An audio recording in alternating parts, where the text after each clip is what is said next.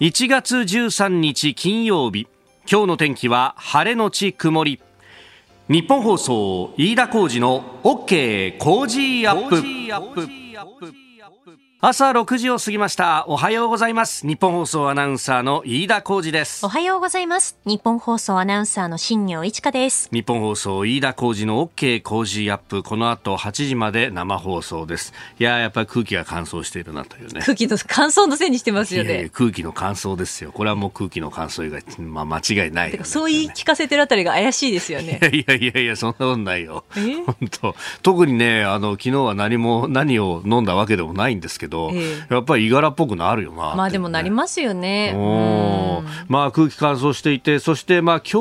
日あたり、今日明日ぐらいは結構ね、えー、気温は高くなるんだという予想が出ておりますが。はい、そうなんです。今日はですね、東京都心予想最高気温15度と、うん、で明日は、えー、17度の予想になっていまして、うん、えー、日曜日、あさって日曜日は11度ということで、まあ今日、はい、明日は暖かいんですけど、日曜日ちょっとまた下がってくるということですね。ねえー、ということになると、この土日のね、天気、非常に気になっている方多いと思います。えー、大学入学共通テスト。まあ、あの、ちょっと前までのセンター試験といいますか、はい、えー、いよいよやってくるということで、もうね、ピリピリしてらっしゃるご家庭も多いかもしれませんけれども、あの、今日の新聞なんか見てると、まあね、いろんな、あの、注意だとかというのも、えー、載っております。これ、産経のね、社会面に載ってますけれども、共通テスト想定外備えというね、えー、記事が出ております。あの、コロナに関しては、うん、救済措置は実施しないというふうになってます。ただこれどうして実施しないのかというと、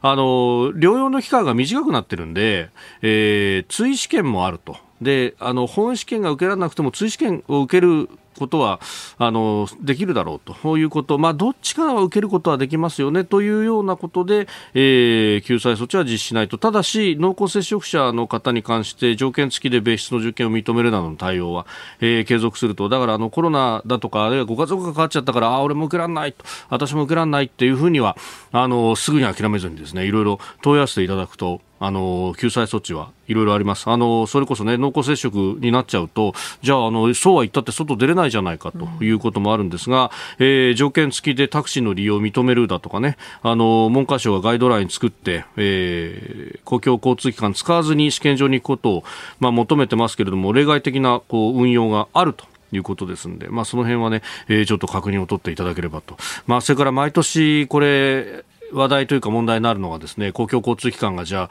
えー、何がしかあの事故だったりじ、ねえー、故障だったりで止まっちゃった時にどうするんだと、まあ、こういうのもそのとりあえずまずは試験会場まで行ってみると、えー、そうすると、まあ、あの時間ずらす形で受けられたりとか、うん、あるいはそのね、えー、追試験の案内があったりとか、途中から受けられたりとか、えー、いろんな救済措置はあるということですんで、まずはですね、え、えー、ここで諦めずに、えー、前へ前へ進んでいっていただければと。ね。やっぱりそうは言ってもね、緊張はするだろうし、ね。えーまあ、私なんかもあの大学入ったのが2000年、はい、ですんであの試験受けたのはもうその直前99年とかだったんで、ええ、もう記憶としてもね薄れつつあるという感じなんですけど、シギアナウンサーはねまだまだ覚えてること多いよね。そうですね。私は本当に、まあ、家族もそうですしいろんな人からこう頑張ってねっていうのでたくさんこうお守りをもらってあのお守り袋に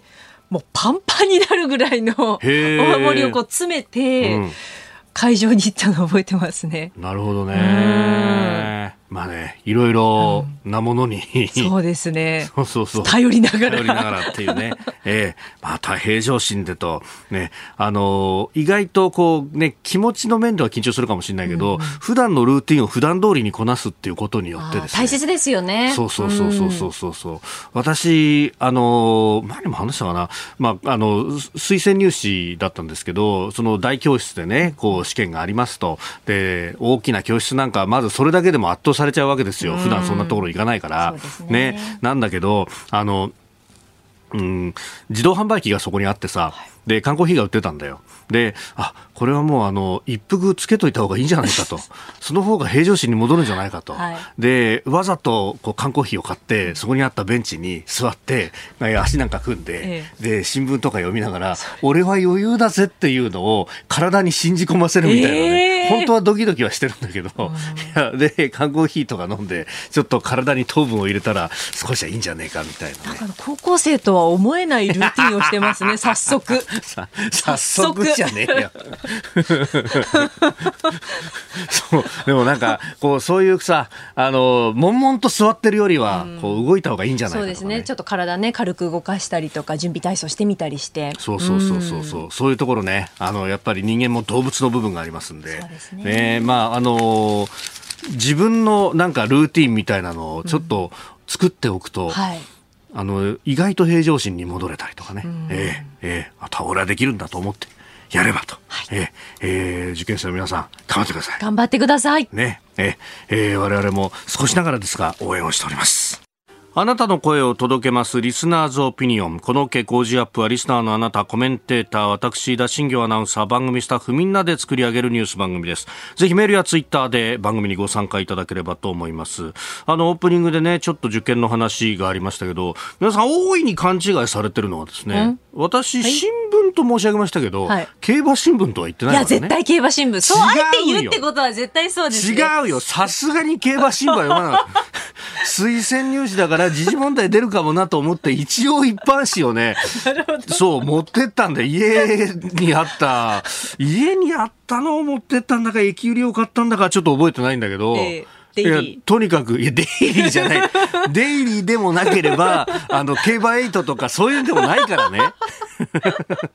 おかしいな本当に。さて、えー、今朝のコメンテーターは外交評論家内閣官房参与三宅邦彦さんです、えー、取り上げるニュース、まあ、あ今ね新業アナウンサーのニュースでもありましたけれども、ね、いわゆる徴用工、まあ、あの先週の朝鮮半島出身労働者の方々の問題について、えー、韓国政府が賠償金の肩代わり案を公表したというニュースを取り上げてまいります、え、それから岸田総理の欧米歴訪、え、現地13日日本時間明日未明にいよいよアメリカバイデン大統領と会談へというニュース、え、そして、え、岸田総理今日はあカナダのトルドー首相と、まあ、先ほど会談をしたというニュースが入ってきておりました、え、さらには台湾の半導体大手 TSMC が日本で第2の工場建設を検討というニュース経済安全保障、え、そして、え、中国が日本のコロナ対策の変更を要求というニュース、えー、さらにはアメリカの下院議長と日本の衆院議長の違いについても、えー、考えてまいりますここが気になるのコーナーです。えー、スタジオ長官各紙が入ってまいりました。いやあの、スポーツ新聞も含めて、この番組のですね、スタジオには入ってくるんですけれども、まあね、えー、一般紙の前にまずは、あ藤浪晋太郎投手がアスレチックスに行くんだと、えー、いうことがですね、えー、三紙一面ということで、えー、サンスポも含めてですね、えー、産経スポーツ、日刊スポーツ、そしてスポーツ日本と、えー、三紙一面。いやー、藤波そうか、アスレチックス4億か、とかね、えー、いろんな考えがありますが、デイリースポーツは2面で報じているというあたりにいろいろなこうね、温度みたいなものを感じると。うん、やっぱりね、えー、そういうところは、えー、世の中政治で動くんだなという、えー、感じもありますが、いや、また、新庄さん、ものすごいこう、苦い、苦虫を噛みつぶしたっていうのはまさにこの表情だなっていう感じなんですけど。いや、ちょっとね、この後、7時50分頃のエンタメピックアップで、あの、お届けできない話題なので、やっぱりここでたっぷり、飯田さん喋るんだなと思ったんですよ。こういうのをなんていうかっていうと、はい、電波の私物使ってんだよね。失礼しました。さて、えー、真面目な話に行きますと、お一般紙各紙入ってまいりましたしたが、えー、今日はですね、昨日行われました、あの、日米の安全保障協議委員会、まあ、あの、外務防衛のね、担当閣僚が、あ一堂に会するという、いわゆる2プラスというもの、まあ、その結果についてであります。朝日新聞、防衛力強化、アメリカ強い支持、敵地攻撃強化、協力進化、日米2プラス。えー、読売新聞、日米反撃能力協力進化、この進化は深くするという方の進化ですね。えー、安保条約宇宙も適用2プラス2共同文書、えー、毎日新聞反撃能力日米が運用連携。2プラス宇宙も安保適用、えー、産経新聞日米反撃能力で協力進化。中国最大の朝鮮名機。2プラス、えー、そして日本経済新聞反撃能力日米で協力進化、えー、アメリカ宇宙でも防衛義務。2プラス中国の新状態警戒と。えー、いうことで5市一面トップであります、えー、今日のコメンテーター三宅邦彦さんにこのあたりも含めてですね、えー、後ほど詳しく解説をいただこうと思っております、まあ、安全保障についてと、えー、岸田さんもね、えー、カナダに行っておりますけれども、まあ、そういうニュースがたくさん入ってきたというところです。で気になるニュースなんですけれどもうん経済についての話がいろいろ入ってきております。まずは、あの、アメリカの消費者物価指数、CPI が発表となっております。あの、これね、えー、各紙、ギリギリ間に合ってるというところは、あの、経済面などで書いてもいますが、えー、12月のアメリカの消費者物価指数は、前年同月比6.5%上昇となって、えー、6ヶ月連続で、まあ、この上昇幅、伸びはあ少なくなったと。えーいうことで、まあ7%割り込んできました。これ1年1ヶ月ぶりの数字だということであります。で、市場の予想通りだったというところです。で、あの、今、前の年からですね、ビョーンと伸びた後に、まあその状態がつほぼ続いているようなところなんで、前年同月期の数字は常にこう6%、7%と大きな数字が出てるんですけれども、じゃあ、あのー今のね、えー、これがどんどん上がりつつあるのか、それともピーク迎えたのかどうなのかっていうのは、まあ前の月と比べることによってね、えー、その坂の急さみたいなものがグラフのね、えー、傾きの急急かどうかっていうのが出るんですが、えー、これが前年、えー、前月比で見ますと、1点、あ、0.1%低下ということでありまして、まあそうするとこれピークか、あるいはピークはもう過ぎたんじゃないかというようなことが、えー、市場の予想としても出てきております。まあ、あの、そういったこともあってですね、えー、為替のレートが円高に触れたということがあって、えー、一時129円台に、えー、まで行ったということです。まあ、足元129円台の後半から130円台ちょうど付近での、えー、取引というのが続いているということであります。えー、あ足元ちょっと円高にまた触れてますね。えー、129円25銭付近での今取引となってます。で、あのー、逆に、まあ、あ物価がの上がりがさほどではないということなると今度は FRB アメリカの中央銀行にあたる連邦準備制度理事会が利上げのペースを緩めるんじゃないかという連想が出る、まあ、そうするとうん株式は逆に伸びていくということになってダウ平均の終値が216ドル96セント高3万4189ドル97セントで終わったということであります。まああのねえーインフレがちょっとね、落ち着いてくるということになるのか、あるいはただ、あの、パウエル FRB 議長などは、えー、いや、そうは言ってもこれ、ね、あの利上げ続けてもなかなか物価が下がっていかないと。で特にあのサービス業の値などがまだまだそれほど下がっていないということがあるんで、えー、まだあピークは迎えたかもしれないけれどもここからどこまで下がるかっていうのは、えー、難しいんじゃないかというような指摘もあってまだまだあ利上げは続くんじゃないかとただ、あのー、ね、連想で日米の金利差がこれから縮小していくんじゃないかというような読みから円は円高に触れているということであります。で、あの、この為替もいろいろ影響するということでいうと、まあ、貿易についてっていうのがね、言われますが、昨日財務省から、えー、12月、11月の国際収支統計が出てきました。で、えー、これによると、経常収支が、1兆8000飛び36億円の黒字であったということで、11月としては過去最大の黒字だった。えー、10月の数字、1個前の数字はですね、これ赤字になってたんで、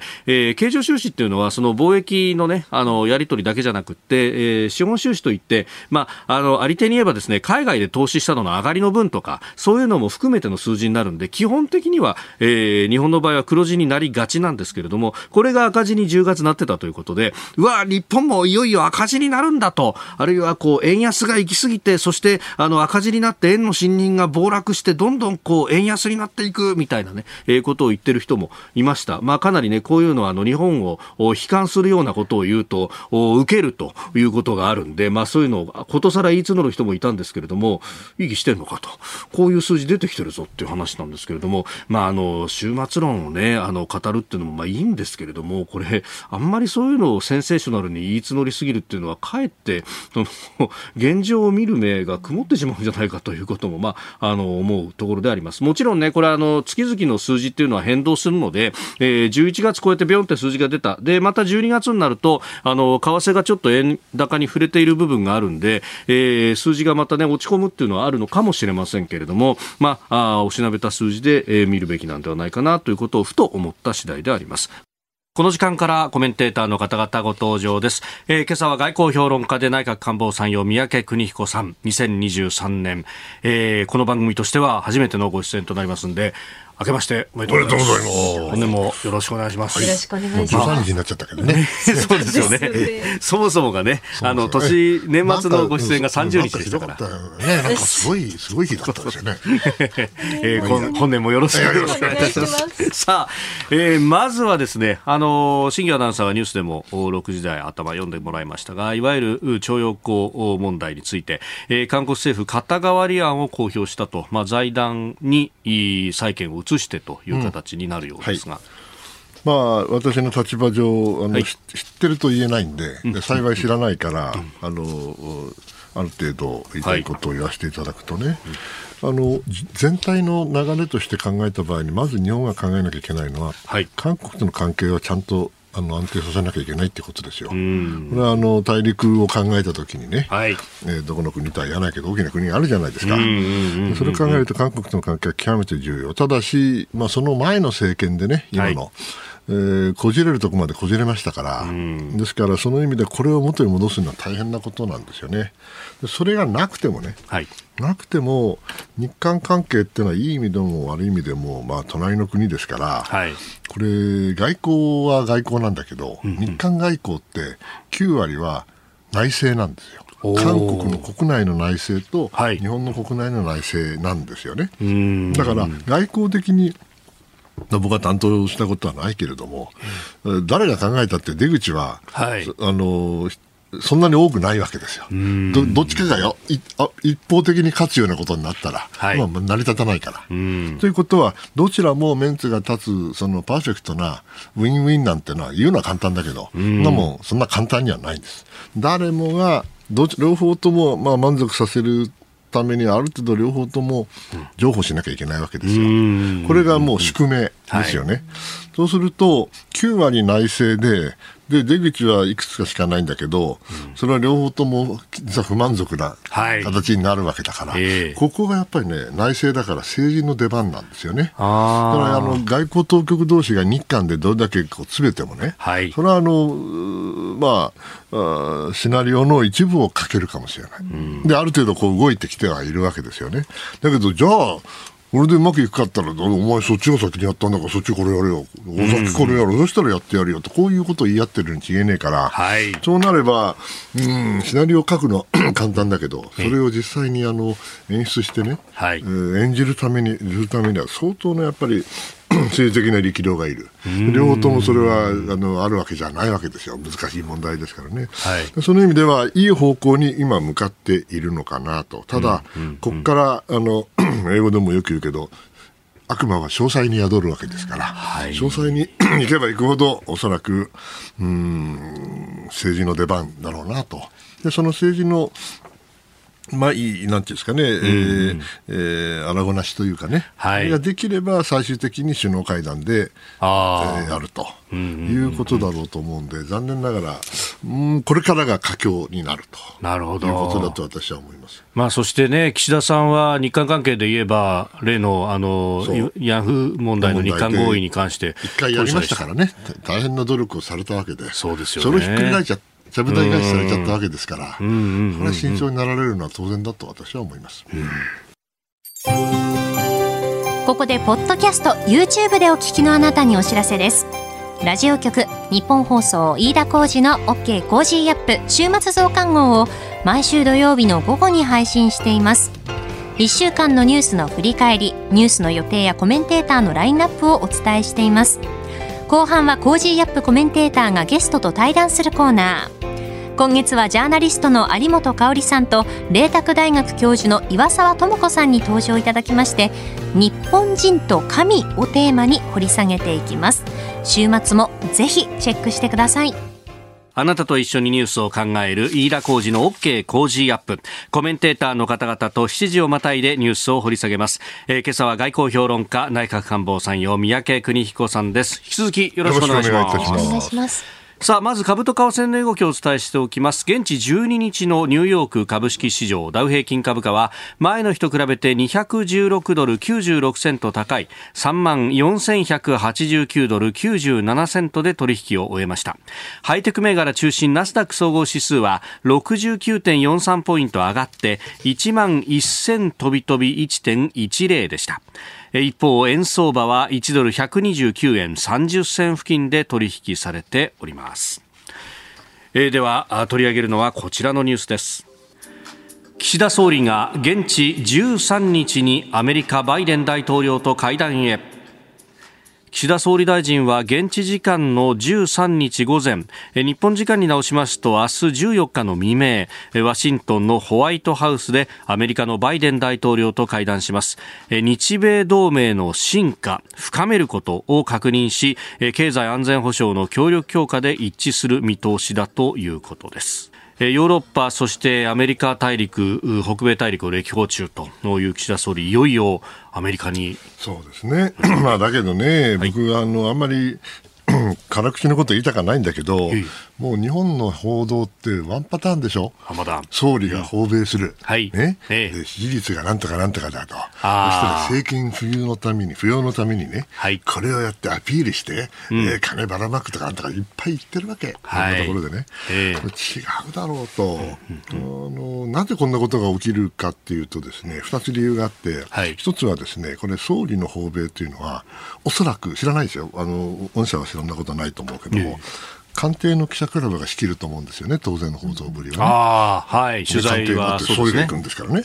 そうすると、外交部からすればね、国際部からすればね、はい、あれ外交の話なのにって感じなわけですよ。だけど、はい、内政の記者からすれば、えー、政治部の記者からすれば、それは内政のこと関心がある。だからどうしても外交それ引っ掛けて報じる傾向があって、これ、はい、おそらくね、1960年代、50年代からずっとそうだと。もしかしたら、あの明治の時代からそうかもしれない。あうん。はい、そういう、まあ、流れがずっとあって、僕はおかしい、おかしい、おかしいとずっと思っていて、うん、でなぜ、二つ目の理由はね、はいまあ、外交ってそんなあの性的なものじゃないですよ。もっとダイナミックな流れのある、歴史のある、過去の経緯があるものですから、私は外交、もしくはその国際情勢というのは、一種のこの動画、長編動画だと思う。はい、でそのうちの、まあ、何年何月何日の何、えー、午前中って言ったらバサッと切るでしょ、えこれが静止画ですよね。であの政治部の人たちってきっとあのその静止画を見てるんだと思うんですよ。もちろん勉強はしてると思いますよ、えー、だけども大きな流れ動画の中の一コマだっていうことと、それからそれを切った静止画を見てああでもないこうでもないというのはねやっぱりまるで違うんだよね。だから大きな流れをじゃあ私はどう見ているかといえば、はい、簡単な話ですよ。要するに1945年以来、はい、これほど日本の周辺でね安全保障環境が激変した時はないんです。でしかもこれ元に戻らないんです。不可逆的に変わっちゃったんですよね。そうなった時に日本は、まあ、たまたまなんですけれどもサミットの議長国ですよね。はい、それで広島がやるからずっと地元がどうのこうのそういう話じゃなくて、そういう国内政治じゃなくてそういうそれはそれでいいんですよいいんだけども、えー、本筋は何かといったら日本の外交が変わるしそして日本にとってはこの国際社会の一丁目一番地で、はい、日本に対する 理解もちゃんと持った持ってもらった上でね、うん、リーダーシップを取らなきゃ本当にいけないんです。あのここであの自分たちの周辺でこんな安全保障環境が変化しているときに、はい、自分たちが受け身になるはずなんてありえないんです。自分たちの問題ですからね。日本の問題ですから、うん、ですから誰が総理になられようと、はい、これやらなきゃいけないことがいっぱいあるわけですよ。でその手始めは何かといえば当然議長国ですから、はい。サミット諸国を回るのこれは当たり前の話なんですね。ええ。でそれを何かこう今までと同じパターンでね、はい。そのそういう流れを見ないで動画のお長いその流れを見ないで静止画だけでものを書くというのはいかがなものかとずっとも思っていて、でじ実際に、まあ、あの主要紙はそんなことはないと信じたいけどね、はい。まあ、ちょっとあのえっていうのはなんつうのネット上じゃ変ないろんなことが書いてあるわけですよ。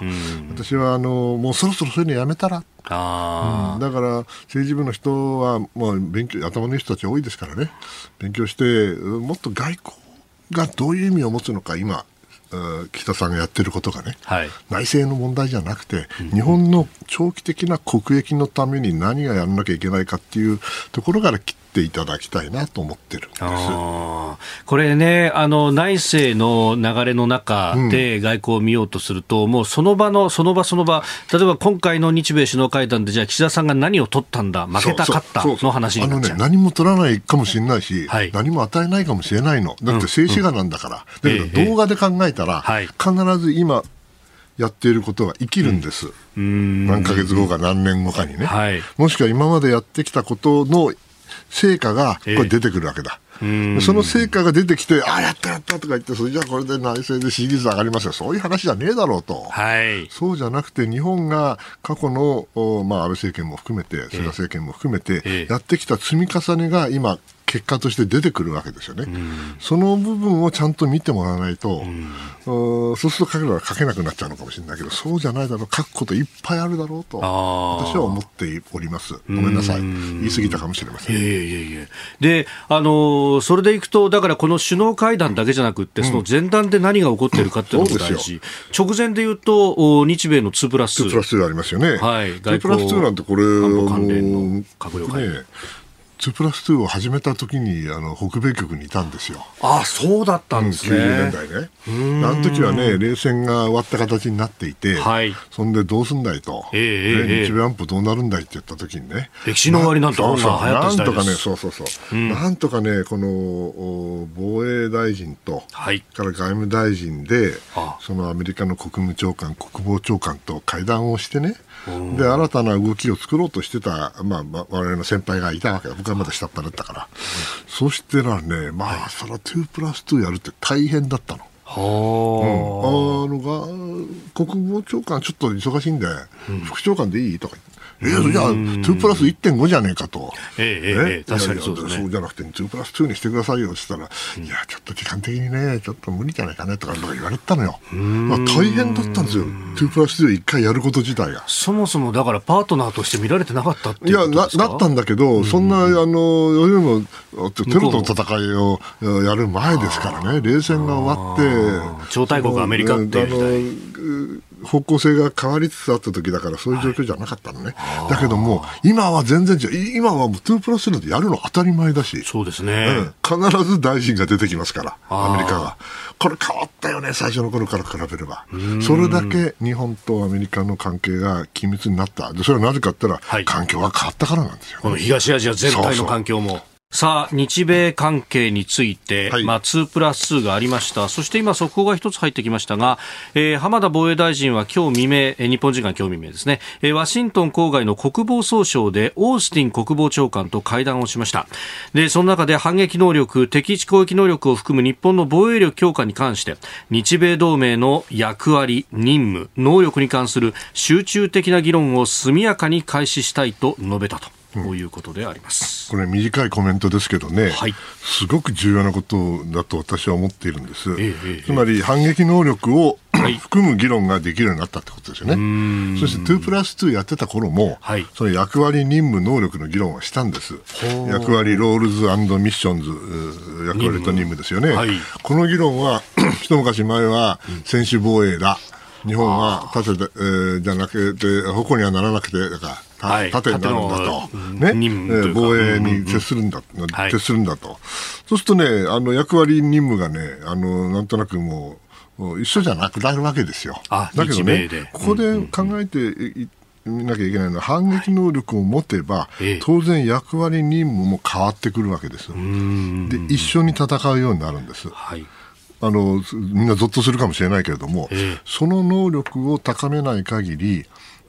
周辺の変な国は現状を変えようと武力を使うんです。でそういうことをやったときに日米がはい。共同で動くんだと、しかも反撃能力を共同であの拡大するんだとなればね、おっと、これはやめとくかと。ね、ええそういう気になる、これが抑止なんですよね。だから、こんな短いコメントで、はい。役割任務に関する集中的な議論を 速やかに開始するって、要するにやるやるってことですよね。これは変わったよねと。うんまあ、その当たり前のことなんですけどね、どこの国でもやってることなんだけども、なかなかね、それができないのが今までの日米、えー同盟関係だった。ですから、はいその意味では、この最近の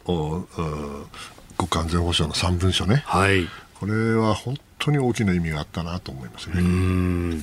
でもこのところはいろんなところでね、あのシンクタンクでのシミュレーションっていうのが、はいはい。もういろんなところでやってます、この間も CSIS というね、うん。アメリカのシンクタンクでやって、であの中国はう失敗するかもしれないけれども、それはアメリカや日本にとっても、こう多大な犠牲を払う、その覚悟も必要だっていうような提言が出ましたけど、あのー CSIS がやったっていうのも聞きましたし、はい。あの読みましたけど、ええ。あの別に彼らがやってるわけじゃ初めてやったわけでもなんでもないんでね、あはい。私の知る限りワシントンで、まあ、日本でも少し増えてきましたけど、はい。この種のウォーゲームをやるっていうのはもう流行りです。あー。大小のシンクタンク、それからもちろんアメリカの国防総省ではもちろん毎年のようにやっているわけですよ。はいで、CSIS がすごいんではなくてね、ええええアメリカのワシントンの人たちが、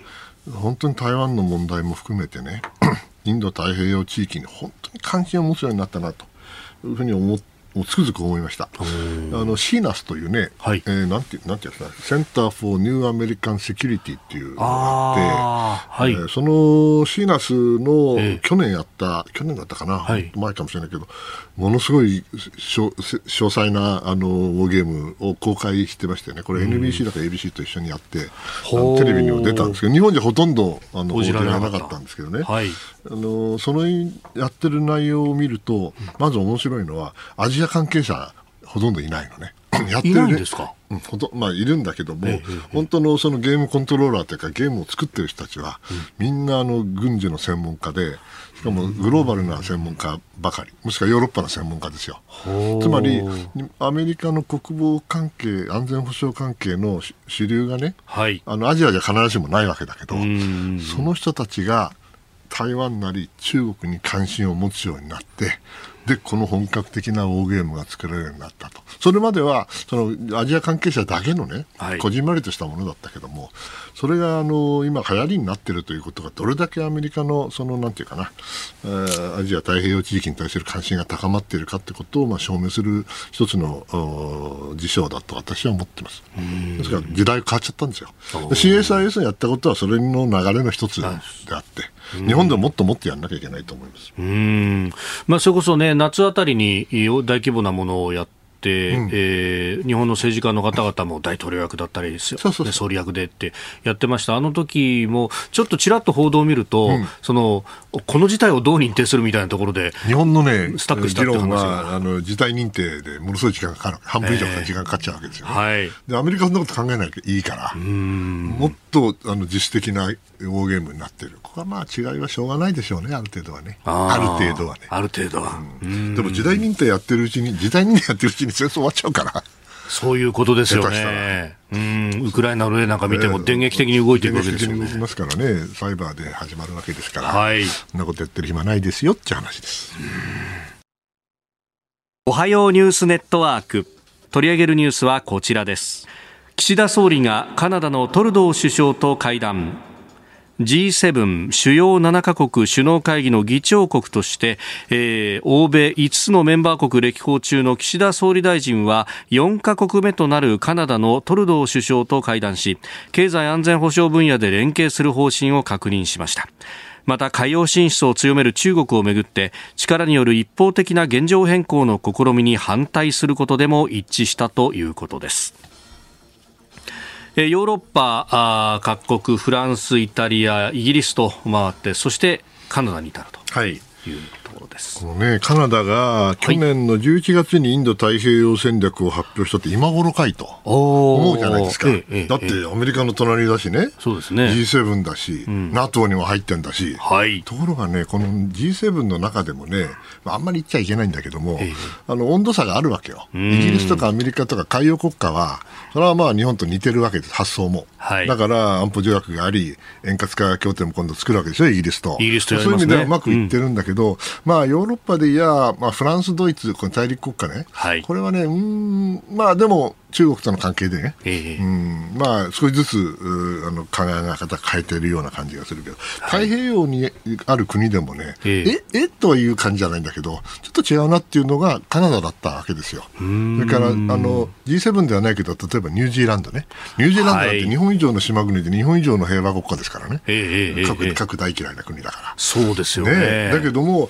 その国々でもね、やっぱ中国に対する態度が少しずつ変わりつつある。だからあ、インド太平洋戦略を発表するってことはですね、はい。要するに誰も言わないけど、中国を抑止するってことなんですよ。インド太平洋って発想自体がね、はい。その言葉を使うか使わないかっていうのはええ、実はみんな躊躇してた、中国との関係を考えたらば。だから韓国だってつい最近ですよ。ああそうですね。ね去年の年末ぐらいですよね。あのはい。あの東南アジア諸国もええ。あの、考えながらいろいろあのののそれに乗ってきた。でその流れの中でこのあのカナダ訪問を考えますとね、はい。ただ単に G7 の議長国だというだけじゃなくて、カナダのこの対中政策というものをこれ変えさせるというか変える動きをうまくこう使いながらね、えーその G7 の協調に持っていくっていう、まあ、非常に重要な会談だと思う。目立たないですけどね。ええ。で実際につい最近っていつ頃だったかな？何ヶ月か前にあ習近平さんとトルドーさんがほら二人喋あってーそれで G20 なんかのタイミングでね失礼なことを習習近平さん言ったわけでしょあの首脳会談の中身が漏れてるって言って、お前しっかりちゃんとネジ巻けって。そうそう相当、あの失礼なことを言ったわけですよいや、私たち民主国家だからそんなことできませんよ、メディアに対してっていうね。うんだけど、要するにあの中国はカナダを、要するに下に見てるのよ小国に見てるのよ。はい。あもう顔で言い方で分かっちゃうでしょ、ええ。アメリカに対してはそんなこと言わないからね、はい。でそういう意味ではあのカナダもこれはダメだと中国はと。だからあの徐々に徐々に政策が変わっていってそこでここにあのう議長としてはい。岸田さんが行って、あ。そして協力をもう一回歌い上げるとこれはねさあの動画としてもし国際情勢を見るとしたら、はい。極めて重要な一歩だと私は思いますよ。ああ、ここでこのカナダが転換したところを離さないと。話さない。この流れをこっちに持っていくと。そして G7 で方向性をね、はい。あのはっきりとさせると。でもちろん、あとドイツとかね、いろいろ問題はないわけじゃない、まあ、ドイツの人には申し訳ないけど、ドイツはまだ中国の市場ってものをかなりあの意識した動きをしてますよね、ショルツさんもね。そうですよね。去年、あの G7 として、その習近平氏3期目の後、初めて北京に行ってまあまあ日本に最初に来たからそれはそれでいいんだけど、はいあの人は、そういう意味では G7 といっても温度差があるところをねこれをうまくまとめる形で正しいメッセージをはい。お隣国にえ送ると。うん。それは隣国っていうのは中国だけじゃなくて韓国も含めてね、ああ。えーそしてはい東南アジアも含めて送るということが僕極めて日本の国益にとって大事なことだろうなと思ってます。うんこの一連の、まあ、今まで4カ国歴訪をしてきました、この流れをご覧になっていていかがですか、うんまあ、先ほどそのおお考えた、はい。あことですけれども確かに日米の、ねえ同盟はしっかりと進化してるんだけどもやはりイギリスと円滑化協定やったでしょ？はい。そしてオーストラリアともその前にやりましたよね。やってますねで円滑化協定って一体何かってのはもううまい言葉考えついたなと思うんだけど要するに地位協定ですから。ええ地位え協定のはあの、はい初歩初歩的な段階のものだと思えばいいわけで。ちょっと前までは訪問部隊地位協定っていう名前でしたよね。そうそう、ね外国の部隊が来た時にどうするかということなんだけど、別に訓練だけじゃないんですよね。それはその気になったら、有事になった時だって、その方権利義務関係が生きるということですから、まあ、地位協定だというつもりはないけれども、ええ。その流れの中にある一つの一律化だと私は思っているので、これ、極めて重要なことなんですよね。で次にカナダとも例えば円滑化協定やるとか、いうことになっていけばね、はい、当然のことが日本の周辺で何かあったときに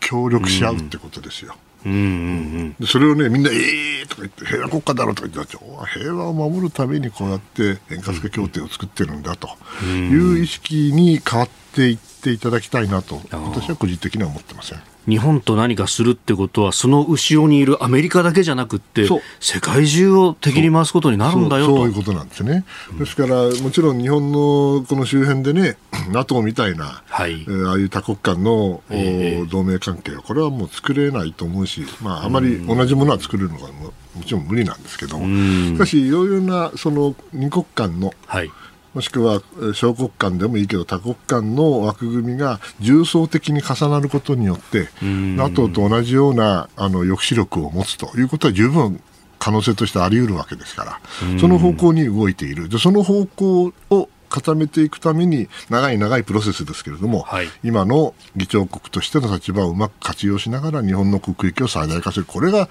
岸田さんがやってる外交ですよ。うん、だからこれ内政はまあそれは分かるけど、ね、それもそうだけど、ということですよね。あ外交のこの、まあ、一連の流れで、この先どうするっていう、まあ、長いスパンとか長い視野で見たときに、今の役割が見えてくると。いっぺんにその1回の会談でバーンとすべてがうまくいくわけはないんです、これ、うん、積み重ねで初めて結果が出るものですから、そこを長い目で見ると、見方が変わってくるでしょっていうことですよね。さあそして続いてのニュースこちらです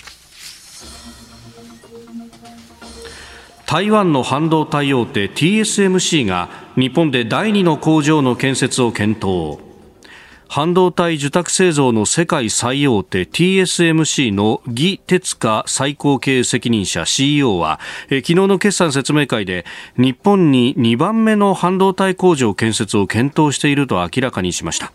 具体的な場所については言及していませんでしたが TSMC は現在日本のソニーグループやデンソーと共同で熊本県に半導体工場を建設中で来年2024年末までの生産開始を予定しているということ。です。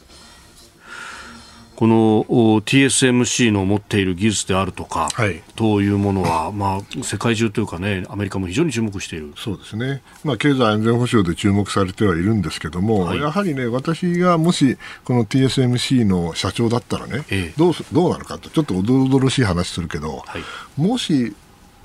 中国が判断ミスをしてね、うん、なんかやってきたら、はい、これあの、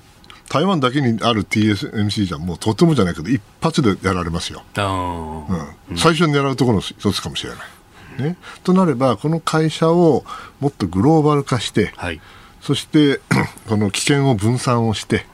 そして仮に台湾の本社がおかしくなっても、ね、で海上封鎖されて物を出せなくなっても、はい、他のとこからちゃんとサプライチェーンを維持できるようなっていうことを考えたらほら当然日本アメリカ、ヨーロッパ、ここに工場を作って進出をして、そして、え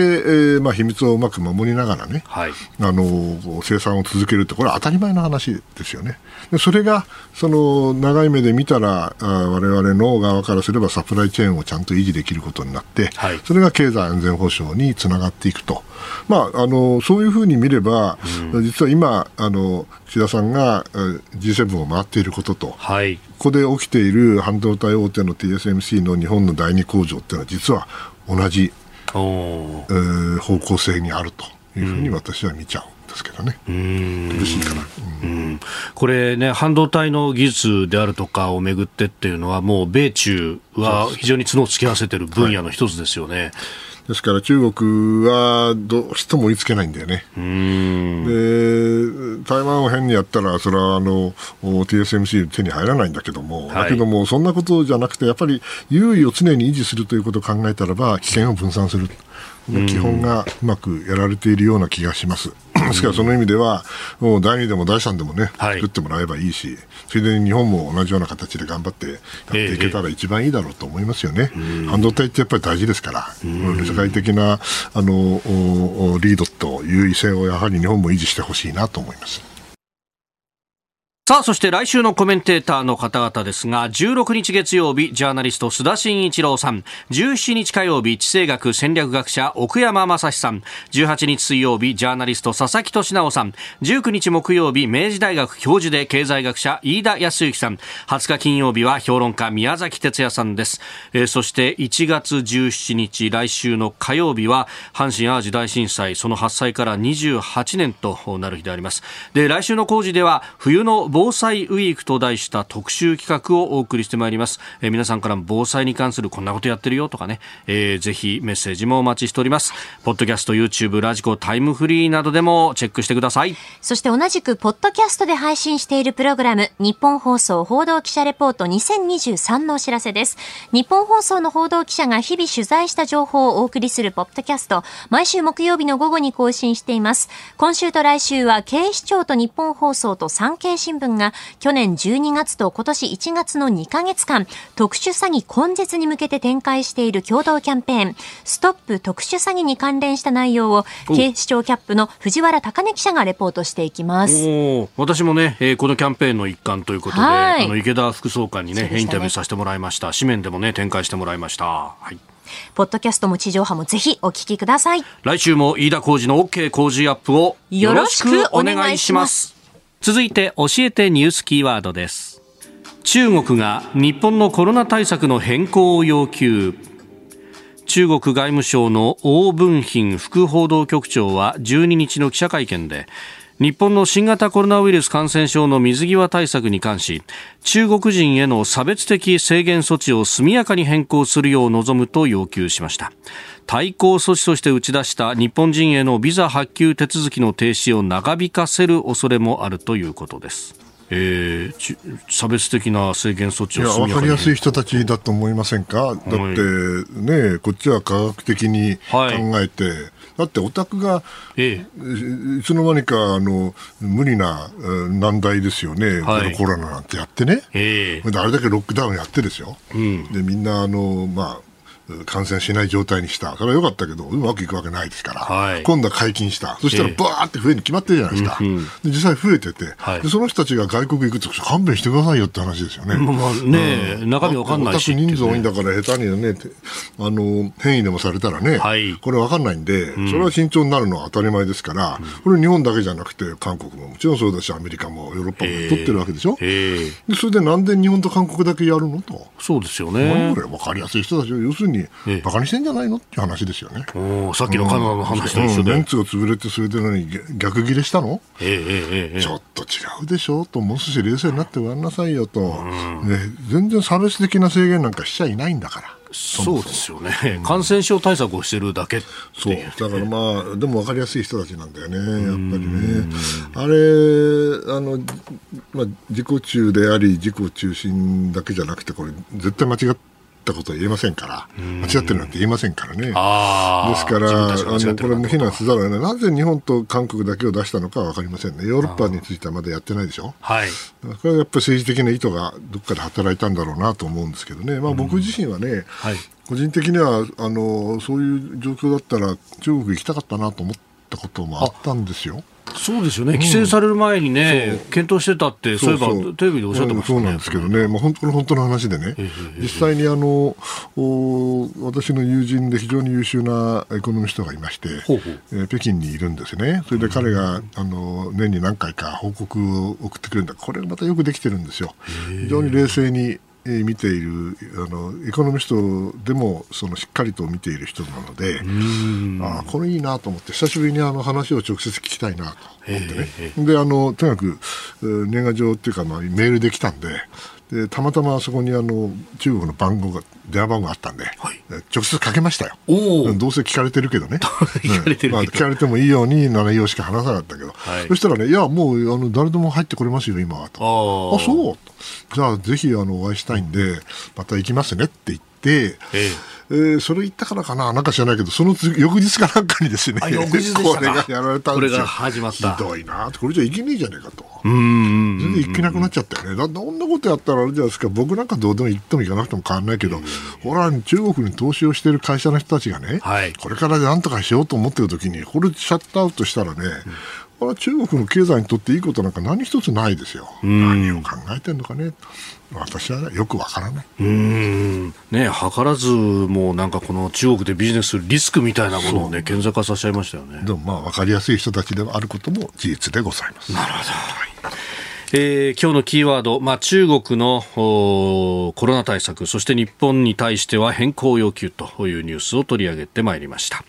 えー、では続いて、ここだけニューススクープアップです。今年もやんの？いやー、三宅さん。もうやめると思った何を言ってるんですかおかげさまで、はい、これでもう6年に間もなくなる。そうなんですか。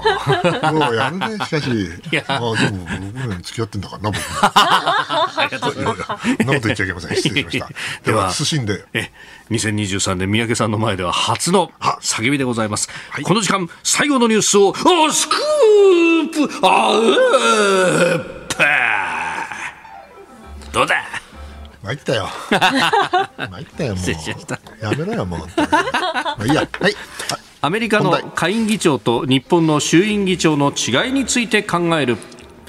このところアメリカの下院の、ね、議長さんが話題になっておりました。えー、下院の議長選今月7日多数派野党共和党のマッカーシー院内総務が過半数を獲得し議長に選出されました。4日間15回に及ぶ投票の末の決着。この下院議長選で10回以上投票が行われたというのは164年ぶりの出来事でありました。このアメリカの下院議長の重大な役割について伺ってまいりますなんかね、バチカンのコンクラーベみたいにね、何十回も。ありましたね、そういえばね、えー、本当にコンクラベなんだけども、コンクラベはい、アメリカの下院議長って、はい、日本の衆議院議長とどう違うんだろうっていうのをコラムに書いたわけですよ。産経新聞、えー、でこの内容は簡単に言うとね、はい下院日本の衆議院議長っていうのは名誉職みたいなところあるじゃないですか、そうです、ね、もうコロナに名を遂げた方が最後にやると、であの当選党籍を離脱して、中立でやると、これ、イギリスの伝統なんだけど、アメリカはそうじゃないんですよね、アメリカの下院っていうのは、まあ、とにかく2年おきですから、まず、はい、改選が。えー、改選が、そして、うんまあ、400何十人、80人だったかな、なんかいるわけだけども、この人たちの下院の議長っていうのは多数派の政党の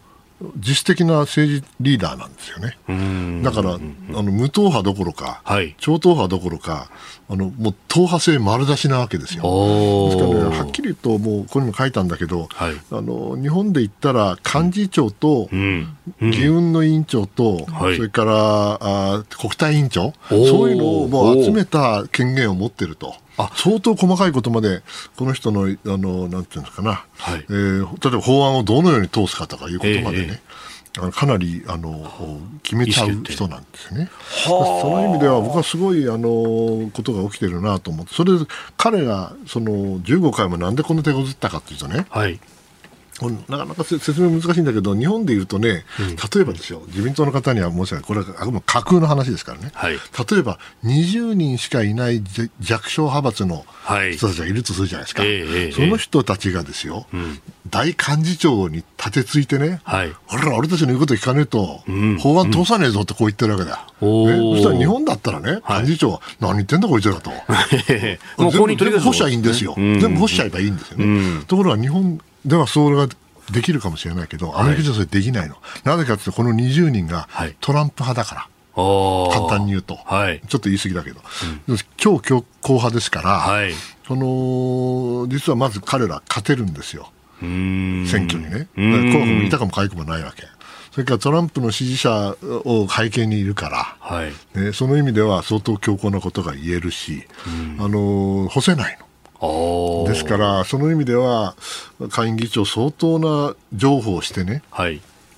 それでようやく選ばれたんだけども、ええ、昔のに比べたら相当な譲歩をしたということは政治手力が落ちていく。例えば、ねえ議長の解任動議を出せるとかね、一人でね。今までは、まあ、ある程度人数いないと出せなかったわけですよね。それか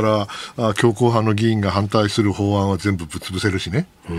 の気になれば。はい。それから予算法、予算案についても文句言えるようになってて、まあ、とにかくまあ、要するに強硬派の連中が言いたいことを言えるようなシステムになりつつあるわけですよ。そうするとこれ何が起きるかっていうと、議会が機能しなくなるっていうことなんですよね。